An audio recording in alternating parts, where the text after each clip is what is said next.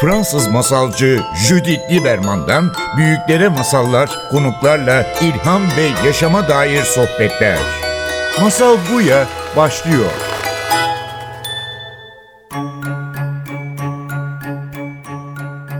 Masal Buya'ya hoş geldiniz. Evet sonbahar geldi. Onunla beraber rüzgar, yağmur ve taze tıraşlanmış kurşun kalem kokusu.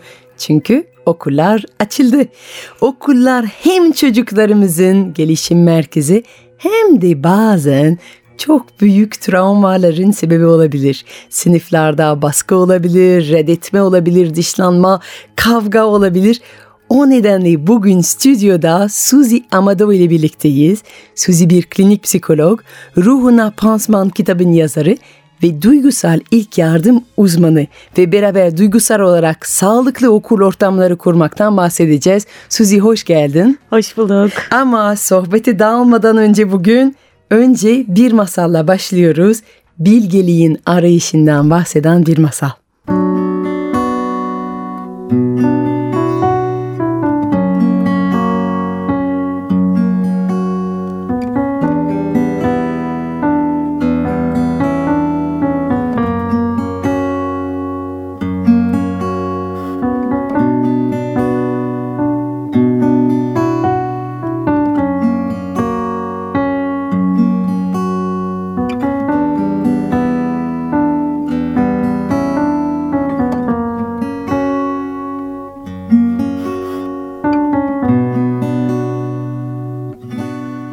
Soğuk ve sessiz bir sabah.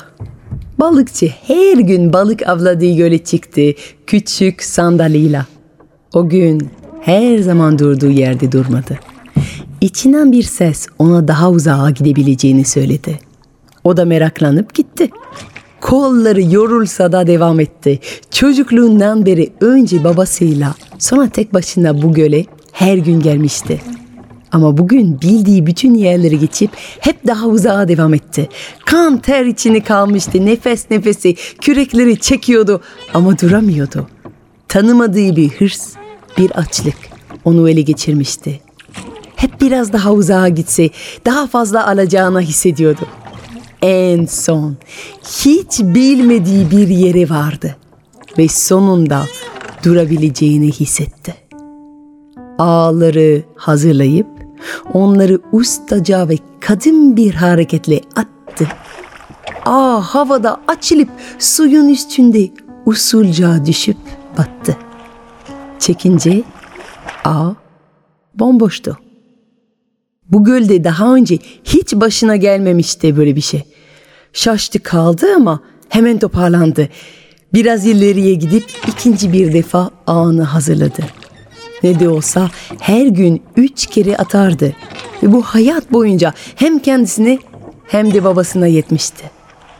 İkinci defa ağını çekince ve onu yine boş bulunca korkmaya başladı. Hangi hırs onu ele geçirmişti? Ne diye bu kadar uzaklara gelmişti? Ne işi vardı tanımadığı bu uzak bölgelerde? Bütün gücüyle attı. Üçüncü bir defa ağını ve bu defa hissetti. Evet, ona bir şey gelmişti. Çektiğinde ağda balık yoktu. Ama mercan kaplı, paslı, metal bir şişe buldu. Bıçağını kuranarak mühürlü kurşun kapağı açtı. Şişe boştu. Omuzları düştü. Tam da boş şişeyi göle geri sağlayacaktı ki içinden ince beyaz bir duman çıktı. Şişeyi burnuna getirip kokladı, koku yoktu. Karanlığa doğru gözü yaklaştı, içi hala bomboştu. O zaman sesi duydu. Evet buyur, dile benden ne dilersen. Arkasında döndü ve sandalın yarısının pembe ipek minderlerle kaplı olduğunu fark etti. Üstelik bu minderde saraylardan çıkmış gibi görünen göbekli bembeyaz tenli bir amca uzanıp bir elinde toz şekerli kocaman bir lokum tutuyordu. Tahmin edersin ki bizim balıkçı ilk önce pek cevap verecek nefes bulamadı. Gözleri tabak gibi açıldı. Adama bakıp durdu Ama sonra kendini toparladı. E tabi. Başına hiç böyle bir olay gelmemişti veya tanıdığı hiç kimsenin başına da gelmemişti ama sonuçta o da masallar duymuştu. Oluyordu böyle şeyler. Bunu herkes biliyordu. Bizim balıkçı uzun saatler boyunca gölde zaman geçirip her gün her tür konu hakkında uzun uzun düşünme fırsatı bulmuştu hayatı boyunca. Ve o nedenle hepimiz gibi gün gelirdi öyle bir fırsatla karşı karşıya gelirse neler dileyeceğini hep merak etmişti. Ya sen hiç düşündün mü? Sana üç dilek gelse neler istersin? Bizim balıkçı hep doğru karar veremediğini düşünmüştü. Klasik dilekler, altın, saraylar, zenginlik ona doğru gelmemişti. O nedenle ilk dilek olarak şunu istedi. Hey cin, bana ikinci ve üçüncü dileklerimi en doğru şeklinde değerlendirmeyi bilen bir akıl vermeni isterim.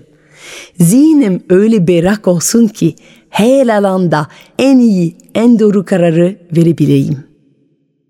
Göbekli adam başıyla hafifçe onayladı. Oldu bile diye cevap verdi. Şimdi söyle bana ikinci ve üçüncü dilek olarak ne istersin? Balıkçı durdu bir an. Sonra gülümsedi. Teşekkür ederim. Başka bir dileğim olmayacak diye cevap verdi.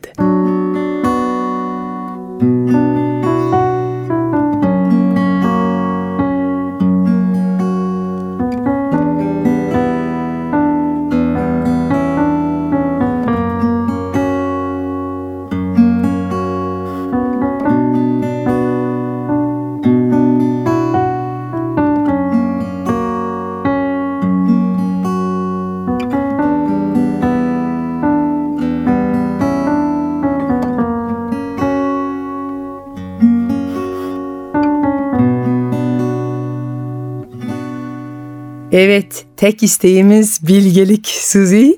Ne evet. düşünüyorsun? Senin üç dileklerin hazır mı acaba? Hiç düşündün mü bunu? Sen anlatırken düşündüm ve gerçekten aslında şu an eksikliğini hissettiğim ne idiyse onu istediğimi fark ettim. İşte bir sevgili, ondan sonra kariyerimde gelmek istediğim bir nokta var. Onun bir sonraki adımı, ee, bir şey daha. Ve yanıt beni gerçekten ters köşe yaptı aslında evet bilgelik isteyeyim ve hani gelenle var olabilmeyi isteyeyim ve rahat edeyim yani. Değil mi? Değil mi?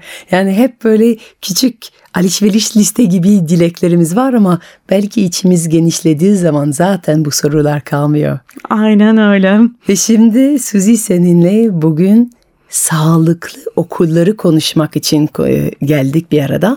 Yani şimdi bütün ebeveynlerin çok başına büyük bir dert oluyor gerçekten. Çünkü okula gönderiyorsun çocuğun geliyor zaten gitmek istemeyebilir. Ağlaya ağlaya gider. Sonra okula bir arkadaş böyle bir şey söyledi bir öğretmen böyle bir şey söyledi. Yani hüngür hüngür ağlayan çocuklar eve geldiği zaman bazen ebeveynler öfkelenebiliyor okula dair ve yani ben ne yapabilirim? Herkes bir en iyi ideal okulun arayışında. Yani bu okul değilse yan okul, yan okul değilse yan okul bu öğretmen değil bir sonraki öğretmen. Ama biliyoruz ki ne yapıyorsak yapalım çocuğumuzun başına bir şey gelecek. Evet. Yani bir şey gelecek bir okula gidecek ve belki de o kadar kötü bir şey değil. Eğer bu çocuk buna hazır ise o zaman biz çocuklarımıza dünyaya ya da okullara, başka insanlara beraber yaşamaya göndermeyi hazırladığımız zaman ne yapabiliyoruz? güçlü ve bununla baş edebilecek çocukları yetiştirmek için. Evet ve e, sen bunları anlatırken şeyi düşündüm işte okulu suçluyor ebeveyn sonra diğer ebeveyni suçluyor sonra okuldaki çocuğuna bağıran çocuğu suçluyor. Bütün dünya değil mi? Sorun bütün dünya. Herkes suçlu. Halbuki belki bir parça burada mükemmeliyetçilikle ilgili bir sıkıntı var. Yani neden ben mükemmel olmalıyım? Neden çocuğumu yolladığım okul mükemmel olmalı? Neden çocuğumun sınıfındaki tüm arkadaşları mükemmel olmalı? Neden çocuğumun öğretmeni mükemmel olmalı? Gerçekten böyle bir şey mümkün değil yani. yani gönül ister ki harika, hep sabırlı bir öğretmen olsun, bütün arkadaşlar hiçbir zaman dalga geçmesine gönül ister ki çocuğumuz hiçbir zaman düşüp dizini bile incitmesin. Ama biliyoruz ki bu gerçekçi bir şey değil çünkü bu hayat ve hayatta büyürken birkaç darbeler alıyoruz. Direniş yani gücümüz nereden geliyor? Bunu bahsedebilmek için. Çünkü bu küçük sorunlar ya da bu kavgalar bir çocukta bir travma yaratırken öteki çocuk çok rahat bir şekilde üstten gelebiliyor. Ve bu biraz ailelerin verebilecek bir şey değil mi? Evet. Ailelerin çocuklarda psikolojik esneklik diyoruz biz buna. Çocuklarda psikolojik esneklik gelişimine önem vermesi gerekiyor. Psikolojik esneklik şu demek bir insan yani bu çocuk için de geçerli yetişkin için de ama şimdi çocukların üzerinden gidiyoruz. Bir çocuk yaşadığı zor bir deneyimden nasıl duygusal ve ruhsal olarak büyüyerek çıkabilir? Duygusal ya da ruhsal olarak yaralanarak çıkmak yerine. Ben bu e, koza kelebek hikayesini çok seviyorum bu denklemde. Şöyle ki e, belki duymuşsundur hikaye yani sen kesin duymuşsundur da belki duyan dinleyicilerimiz de vardır. E, biz çocuklarımıza aslında hep korunaklı ortamlar yaratmak istiyoruz ve e, onlar için bir takım şeyleri çok kolay yapmak istiyoruz. Burada da işte tırtıl, e, ipek böceği, önce tırtıl ondan sonra kendi bir koza örüyor ve uçmak için o kozayı kırması gerekiyor. Ve o kozayı kırmaya çalışırken çok acı çekiyor. Ve dışarıdan insan o acıyı duyuyor. Yani o çığlıklarını duyuyor, o yapamayışını duyuyor falan ve hep şunu yapmak istiyor. Kozayı kırayım ve bu kelebek uçsun. Aslında öğretmeni değiştirmek istemek, çocukların daha iyi olmasını istemek, okulun daha mükemmel olmasını istemek falan hep kozayı kırma hareketi. Yani çocuğumuz mücadele etmeden büyümesini isteriz. Evet. Ve o kozayı e, insan kırdığı zaman kelebek uçamıyor. Çünkü kelebeğin uçmak için kanat kasına ihtiyacı var. Ve o kanat kası gerçekten sadece orada o kozayı iterek, kırana kadar iterek oluşabilen bir şey. Mücadelelerimizi ve biraz bu kazaları bizi güçlendiriyor. Evet. Bizim kaslarımız, bizim uçma kaslarımız ancak başka insanlara biraz kavga ederek, biraz hayal kırıklığı uğrayarak, biraz beğenilmeyerek aslında orada uçma kaslarımızı var ediyoruz. Ama her ebeveyn ister ki bu mücadeleler olmasın, bu kazalar olmasın, bu dertler olmasın değil mi? Evet ve aslında yani bence ebeveynler için çocuklarını okula yollamak, dünyaya salmak ya birazcık şeyle de alakalı. Hani o kazanın dışında durup ben içerideki kelebek adayına nasıl yardımcı olabilirim? Yani o çocuk acı çekerken onu yok saymayayım kozayı da kırmayayım. Peki ne yapayım? Bu çok güzel bir soru yani çünkü pasif kalmak istemiyoruz. Yani sadece seyir. Aa çocuğum gitti, kavga etti. Peki büyüyecek, güçlenecek, öğrenecek değil de yerini almadan, onun yerinde savaşmadan ama aynı zamanda ona gerçek bir destek nasıl verebiliriz? Bunun için ben şefkatli tanık kavramını çok seviyorum. Aslında ebeveynlerin eğer çok radikal kötü bir şey yoksa olmaları bence en güzel olan şey şefkatli bir tanık. Sen zorlanıyorsun, ben bunu görüyorum ve bu geçecek. Hayat böyle bir şey. Hayat her zaman kolay bir şey değil. Hayat bazen mucizelerle de geliyor. İşte sen uçacaksın ama senin zorlanmanı duyuyorum. Ebeveynler genelde şöyle bir şey yapıyorlar. Çocuklar işte anne biliyor musun ben işte okula gittim arkadaşım beni dövdü dendiğinde işte nasıl döver seni arkadaşın diyor. Hemen hocayı arıyor. Ondan sonra öğretmen bana bağırdı dediğinde aman Allah'ım senin bütünlüğünü bozdu öğretmenin. Bir dakika ben buna hemen müdahale edeceğim falan gibi bir şeyler diyor ve çocuk daha konuşmaya başlarken ebeveyn de yanıt vermeye başlıyor. Ve aslında biz çocuklarımıza sıklıkla ne yanıt vereceğimizi planlayarak dinliyoruz. Halbuki çocuklarımızı içten bir merakla dinlesek. Yani şu anda o çocuk olmak ne demek? Gerçekten bunu anlamaya çalışsak. Ya öğretmenin sana bağırdı mı? Ne oldu? Bana bir baştan anlatır mısın? Sen ne hissettin? Öğretmenin sence ne hissetti? Ne oldu? Yani aslında belki verdiğimiz cevaptan ise dinliyor olmamız daha önemli ve daha Evet. etkin oluyor. Ve gerçekten bu empatik dinleme e, ya da şefkatli tanık dediğin gibi yani bir egzersiz zor bir şey değil mi? Yani Evet. çünkü burada bir sorun var ve sorun olduğu zaman biz hemen paraşütle cevap vermek istiyoruz, çözüm vermek istiyoruz. Çünkü biliyoruz ne yapılması gerekiyor. Ama diyorsun ki bu çözümleri geri yut ve anda kal ve şey de tamam bir daha anlatır mısın? Tam olarak nasıl geçti? Bunlar çok önemli sorular. Evet. Senin bunu söylediğini duyuyorum. Sen nasıl hissettin? Ve bu sen nasıl hissettin soru da çok önemli. Çünkü yani burada çocukları kendi duyguları tanıyabilmelerinden bahsediyoruz. Bu kolay bir şey değil yani çocukları genellikle duyguları tasvir edemeyebilirler çünkü çoğu zaman şey her şeyi sinirlendim diyebiliyor ama yani biraz bu söylediğin duygusal esnekliğe sahip olan bir çocuk duygularını, kendi duygularını tanıyabilir. Bunu nasıl sağlayabiliyoruz? Yani duygularını tanıyan ve duygularından bahsedebilen bir çocuk nasıl yetişir? Duygularını tanıyan ve duygularından bahsedebilen yetişkinler duygularını tanıyan ve duygularından bahsedebilen çocuklar yetiştirirler. Çünkü bu buna duygusal okur yazarlık demek geçti şu anda içimden böyle bir kavram var mı bilmiyorum ama duygusal okur yazarlık öğrenilen bir şey ve biz kendi duygularımıza o kadar kopuk yaşıyoruz ki bazen çocuklarımız da ne görüyorlarsa onu yapıyorlar. Ne görüyorlarsa onu yaşıyorlar. Ben çocuğuma sadece yani ben kendi sosyal ortamımda sadece iyiyim, öfkelendim, kötüyüm, sıkıldım diyorsam başka böyle içim kıpır kıpır çok heyecanlıyım. Şimdi bildiğim bir şeyi paylaşacağım diyorsam ve bunu daha dokulu bir şekilde kendi içimde deneyimleyip ifade ediyorsam çocuk da bunu daha dokulu bir şekilde kendi içinde deneyimleyip ifade etmeyi öğrenecektir. O yüzden aslında biz yetişkinler ne kadar kendimiz duygularımızı tanıyorsak ve ifade edebiliyorsak çocuklarımız da aynı şekilde oluyor. Biz yetişkinler ne kadar zor durumlarla karşılaştığımızda ne yapmamız gerektiğini biliyorsak çocuklarımıza rol model oluyoruz. Evet yani çünkü çoğu zaman nasıl hissediyorsun? İyi, kötü, geçti.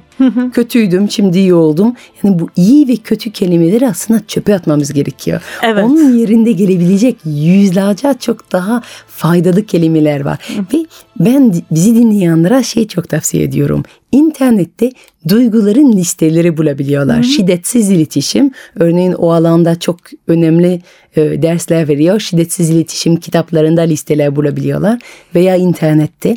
Ve bu listelere bakınca birden iyi ve kötüden öteye geçmek veya öfkeli, yorgundan öteye geçebilmek için bir bakacaklar ki ay doğru duygularımızı tanımlayabilmek için yüzlerce kelime var. Bu kelimeleri biliyoruz ama duygudan bahsetmeye gelince onları kullanmaya unutuyoruz. O yüzden çok tavsiye ediyorum. Bir bakın, bir listelere bakın ve o kelimeleri daha fazla kullanmaya denememiz gerekiyor aslında. Yani nasılsın diye sorulduğu zaman iyiyim diye geçirmeden gerçekten sormak kendimize. Gerçekten nasılım? Yani bir merak mı var şu an içimde? Bir yorgunluk mu var? Bir e, hayal kırıklığı mıdır? Nereden geliyor? Yani gerçekten orada dediğin gibi ancak bunu yapabilen bir yetişkin, bunu yapabilen bir çocuğa yardım edebilir. Peki duygularını tanımlayabilmek bir çocuk sence fazla duygusal yapıp okulda sorun yaratabilir mi diye belki bazı insanlar bunu sorabilir. Bazen duygudan konuşmaktan kaçınıyoruz çünkü şey korkuyoruz. Duygusallık bir zayıflık gibi görülüyor bazen. Ama sence duygusal olmak ya da duygularımızı tanımak bizi illa duygusal yapar mı ya da bizi illa zayıf yapar mı? Zayıf yapmaz. Bence duygusal olmak kötü bir şey de değil bu arada. Ama e, şöyle bir şey var. Bence çocuklarımıza öğretmek istediğimiz diğer şey de ki bu da önce kendimizde öğrenmemiz gereken şey. Her duygunun geçici olduğu. Yani ben kırılabilirim ve geçer. Ben üzülebilirim ve geçer. Ben öfkelenebilirim ve geçer. Bana birisi öfkelenebilir ve geçer. Evet hatta psikolojide bir duygunun ne kadar sürdüğünden bahsediyoruz değil 30 mi? saniye. Yani bir duygu 30 saniye sürüyor. Ondan sonra devam eden sadece bu duygu ve bu anı hakkında uydurduğumuz hikaye. Evet ve de şöyle bir şey oluyor. Mesela ben duyguyu yaşıyorum. Öfkelendim birine. Bana bunu nasıl yapar diye. O duygu 30 saniye içerisinde aklıma ilk geçen şey mesela ben bunu hak etmemiştim oluyor. Bir 30 saniye daha ekleniyor duyguya. Aklından başka bir şey geçiyor, başka bir şey ekleniyor, başka bir şey ekleniyor ve o duygu büyüdükçe büyüyor, büyüdükçe büyüyor ve bir süre sonra hakikaten böyle garip, baş edilmesi zor. Artık başlangıçtaki üzüntüden ve öfkeden dokusu değişmiş bir şey haline geliyor. Halbuki çocuklara şunu da öğretebiliriz. Sen her şeyi hissedebilirsin ve her hissettiğin şey geçecek. Başkalarına bir takım şeyler hissettirebilirsin. Onların hissettiği şeyler de geçecek.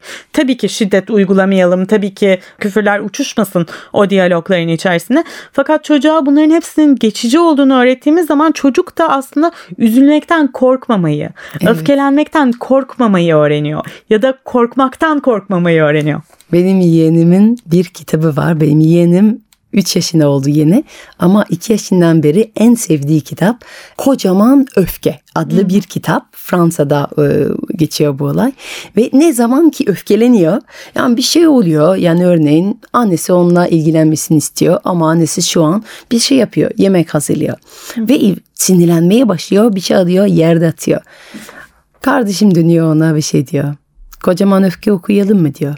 Evet diyor. Kocaman öfke okuyalım. Ve bu kitap sadece öfke duygusundan bahsediyor. Ve bu öfke duygusuyla bir macera yaşayan küçük bir çocuk. Hı hı. Öfke nasıl hayatımızda büyüyebiliyor. Sonra nasıl küçültüp küçük bir kutuya koyabiliyoruz. Hı. Ve gerçekten sırf öfkeden bahsettiği zaman e, yeğenim nasıl sakinleştiğini görüyorum. Çünkü birden anlıyor. Be, bu ben değilim. Bu yaşadığım ve hissettiğim bir duygu. Evet. Benden dışında. Yani orada resimler var, bir çocuk var ve yanında onun öfkesi var. Kıpkırmızı bir bulut gibi. Hı hı. Ve bu sen değilsin. Sen öfken ta kendisi değilsin. Bu bir an içinde hissettiğin ve belki seni ele aldığı bir duygu. Ama o da geçer. Sonra neşe gelir. O da gel, e, geçer. Bütün bu duyguları aslında bizden dışında gördüğümüz zaman onları çok daha güzel baş edebiliyoruz. Evet, e, dışsallaştırma diye bir kavram var ve aslında bu tam bunu anlatıyor. Ya ben anlatıyor olsaydım bu kadar güzel ifade edemezdim. Çok teşekkür ederim. E, o da şunu söylüyor. Senin elinde tutabildiğin şey seni ele geçiremez. Aslında öfkeyi ben elimde tutabiliyorsam, öfkeye bir şekil şemal verebiliyorsam, öfke beni ele geçirip benim üzerimde kontrol sahibi olamaz. O yüzden çocuklara şu da yapılabilir. E, bu öfkenin bir şekli olsaydı, nasıl olurdu? Vücudunun neresinde hissediyorsun? Bir hareketi var mı? Peki bir rengi var mı? Bir rengi var mı? Bir kokusu var mı? Peki nasıl oluyor? Mesela bu öfke meselesinden gidersek işte beynimde oluyor sonra vücuduma yayılıyor diyebilir çocuk. Nasıl yayılıyor? O hareket nasıl? Ve çocuk bunu gözünün önüne getirebilmeye başladığı zaman bir dakika beynimde oluyor ve vücudumda yayılmasına izin vermeyebilirim ben dediği bir noktaya gelebilir. Yani bütün bu diyaloglar aslında çocukların kendi duyguları, ebeveynlerin kendi duyguları ve duygusal olmak tam olarak ne olduğunu anlamaya başladığımız zaman bizim duygusal esnekliği genişliyor ve o zaman sağlıklı okulları yaratabiliyoruz. Suçlama oranı azaltıp ve güvenle şey diyebiliriz. Evet okul ortamı zor bir ortam. Hı hı. Okul ortamı bazen şiddetli, bazen kavga olan, bazen mücadele edecek bir ortam. Ama ben biliyorum tıpkı ki... Tıpkı hayat gibi. Tıpkı hayat gibi. Biliyorum ki çocuğuma bir kulak veriyorum. Hı hı. ifade etmek, yaşadığı neyse onu ifade etmek için bir alan tanıyorum. Ne yaşıyorsa onu daima seveceğimi biliyor ve o duygusal esneklikle onu gönderdiğim zaman biliyorum ki her mücadele benim çocuğum daha güçlü yapacak. Evet. Bir de şöyle bir şey var. Aslında çocuklara bir de şunu öğretmek gerekiyor. Deneyimlediğin şey hayat. Deneyimlediğin şey sana karşı olan bir şey değil. O yüzden e, insanların davranışlarıyla ilgili varsayımlarımızı biraz daha cömert tutabiliriz. Öğretmenim bana kötü olduğum için bağırmadı. E, bu çocuk bana aptal olduğum için salak demedi. Yani aslında hepimiz yapabileceğimizin en iyisini yapmaya çalışıyoruz. Her ebeveyn iyi ebeveyn olmaya çalışıyor. Okuldaki her çocuk iyi çocuk olmaya çalışıyor. Bazısı öfkesiyle daha iyi baş edebiliyor, bazısı daha az iyi baş edebiliyor. Aslında öğretmenlerin hepsi iyi öğretmen olmak istiyorlar. Ve bazen ayarı kaçırıyorlar ama dünya böyle bir yer. Çocuklara galiba bunu anlatmamız gerekiyor. Suzy Amado teşekkür ederim geldiğin için, bunları paylaştığın için. Ben çok teşekkür ederim. Fransız masalcı Judith Lieberman'dan büyüklere masallar, konuklarla ilham ve yaşama dair sohbetler. Masal Buya sona erdi.